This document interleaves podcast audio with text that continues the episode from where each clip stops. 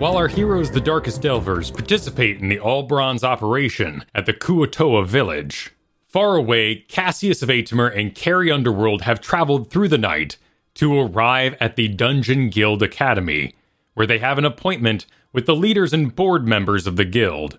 As they exit their coach pulled by Aegis, they're surrounded by the cornucopia of heroes that make up the guild. The university common areas and hallways are a catalog of magical weapons, animal companions, mounts, magical whispers on the wind. Cassius walks proudly and swiftly in front, easily dodging the hubbub in the hallways. Carrie, however, struggles through the obstacle course, nearly dropping her scrolls and items she brings with her. Eventually, they reach the grandiose doors of the Radiant Lance Theater. Inside, they find a massive circular lecture hall with stadium seating heading downwards.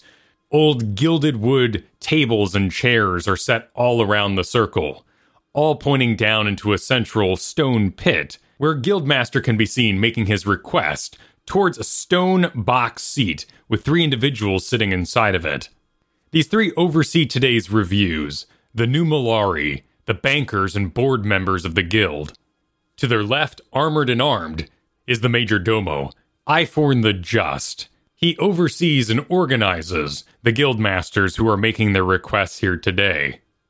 Otherwise, the audience is free to come and go as they please, and heroes enter the hall and leave at their own discretion. A professional, if a bit stuffy, guild master currently commands the floor and wraps up his request as Cassius and Carrie enter. And that is why the Giant Class Guild of Keld requests funds to establish a night crew so we may better combat the vampire menace. As the guild master of Keld wraps up, there are hear hears and bangs on table in agreement. Ivorn the Just takes center. Now we will hear from Guildmaster Cassius of Aetemer, who has arrived, yet again, to request additional support. Cassius and Carrie make their way down into the center stage. Carrie struggles with her scrolls trying to lay them out flat, but they keep jumping back into shape, so she ends up taking out the various items she's brought with her and holding down the corners. Cassius takes a deep breath, turns towards the board members, and begins his prepared speech. Numelari of the Guild, I come before you today to request sufficient funds to attract and hire Gold League champions for Aetemer. The audience at this begins to snicker, laugh amongst themselves, and whispers are shared throughout the lecture hall. Or that the guild assign a team of gold leagues to clear the Underdark dungeon beneath Aetemer. As I have been reporting for these past two months, the city is overrun with countless stirges and dark mantles. The city is suffering from an infestation. Cranium rats, what we're calling piercers, even gricks. Just two days past, a rust monster and mimic were discovered above ground. We also have a confirmed kill on a gelatinous cube beneath the city, as well as a possible family unit of hook horrors, who this guild believes to be extinct.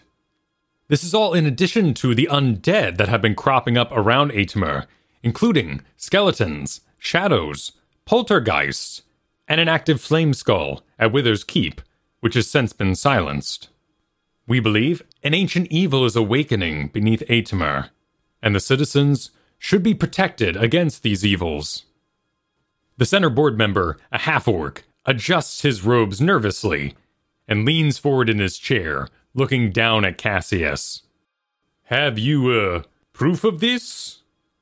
Zoltar the Wizened, and Cassius gives a bow. My assistant Carrie Underworld here can show you the trophies and artifacts collected by my bronze adventurers. Carrie fumbles about the table, but shows off the various trophies collected by Ko over the course of their adventures in the last two months, including the Horn of Blasting and the Psychic Spears from the recent adventure. Seemingly tuning in for the first time, the right board member speaks up as she pets her massive cats, which loop about her lap and shoulders. She looks over her nose, down at Carrie. My cats and I have no need to hear the words of a low level artificer. Silence yourself, Warden, responds the leftmost board member. Thank you, Giga Shark. Something in the Underdark is causing the fauna to aggressively expand their territory into the surface. The elves long ago left a series of defenses guarding these entrances to the Underdark, but there's no telling how long they will hold. As you know, the forest ruins have already been breached by a pack of gricks. And at that time, we provided you with two guild researchers and funds for a team of silvers to protect them. You did, and while I thank you for that, it taxed my limited silver ranks to capacity. That was nearly two months ago, and they've yet to share anything of their discoveries. I've had to rely on bronze parties to safeguard the city. As we speak, I'm sending these crude bronzers as diplomatic emissaries to investigate the surrounding ruins for answers. All of this, and I'm expected to continue normal guild operations for every ghost and hag quest that arrives on my door. You overexert yourself, Cassius. The guild is meant to serve the people. Guild funded missions should be a rarity. Distinguished Numelari, this is Aetimer, the location of the Proud Face Pelorian Temple, and Loran's final battle, the site of the Class 5 Oni incursion, and the Behir of 34. Aetimer is a magnet for evil, a place of power. I can hardly train up a new batch of Woodleaguers before they transfer out, quit, or meet their demise. That is why I ask you. Didn't to Min Maximus already hand select a party for Aetimer? As I recall, they have quickly risen through the ranks and easily overcame their first official guild assignment. If you are referring to the group now calling itself the Darkest Delvers, their brash tactics have produced the trophies you see before me here. You sent me a for profit cleric of Pelor who repeatedly hoards his healing spells and spreads rumors. A former businessman turned psychic rogue who would do anything to find a cure for his wife, including jeopardize future missions. And a schoolgirl paladin who is looking for love. These are hardly the makings of the heroes that Aetimer needs. An old man with wild white hair and a hypnotic patterned robe sits in the back and speaks up. Trust the divination, Cassius. Give them time. The commune rituals are never wrong. They only require patience. Eh, Cassius, if you seek additional funding, turn your attention to the upcoming Bronze Bowl. With proper execution, you will have enough for campaign for the year. The Withers family has always been very generous with the Guild of Aetimer. Cassius's hands at his side ball into fists, but he maintains his composure.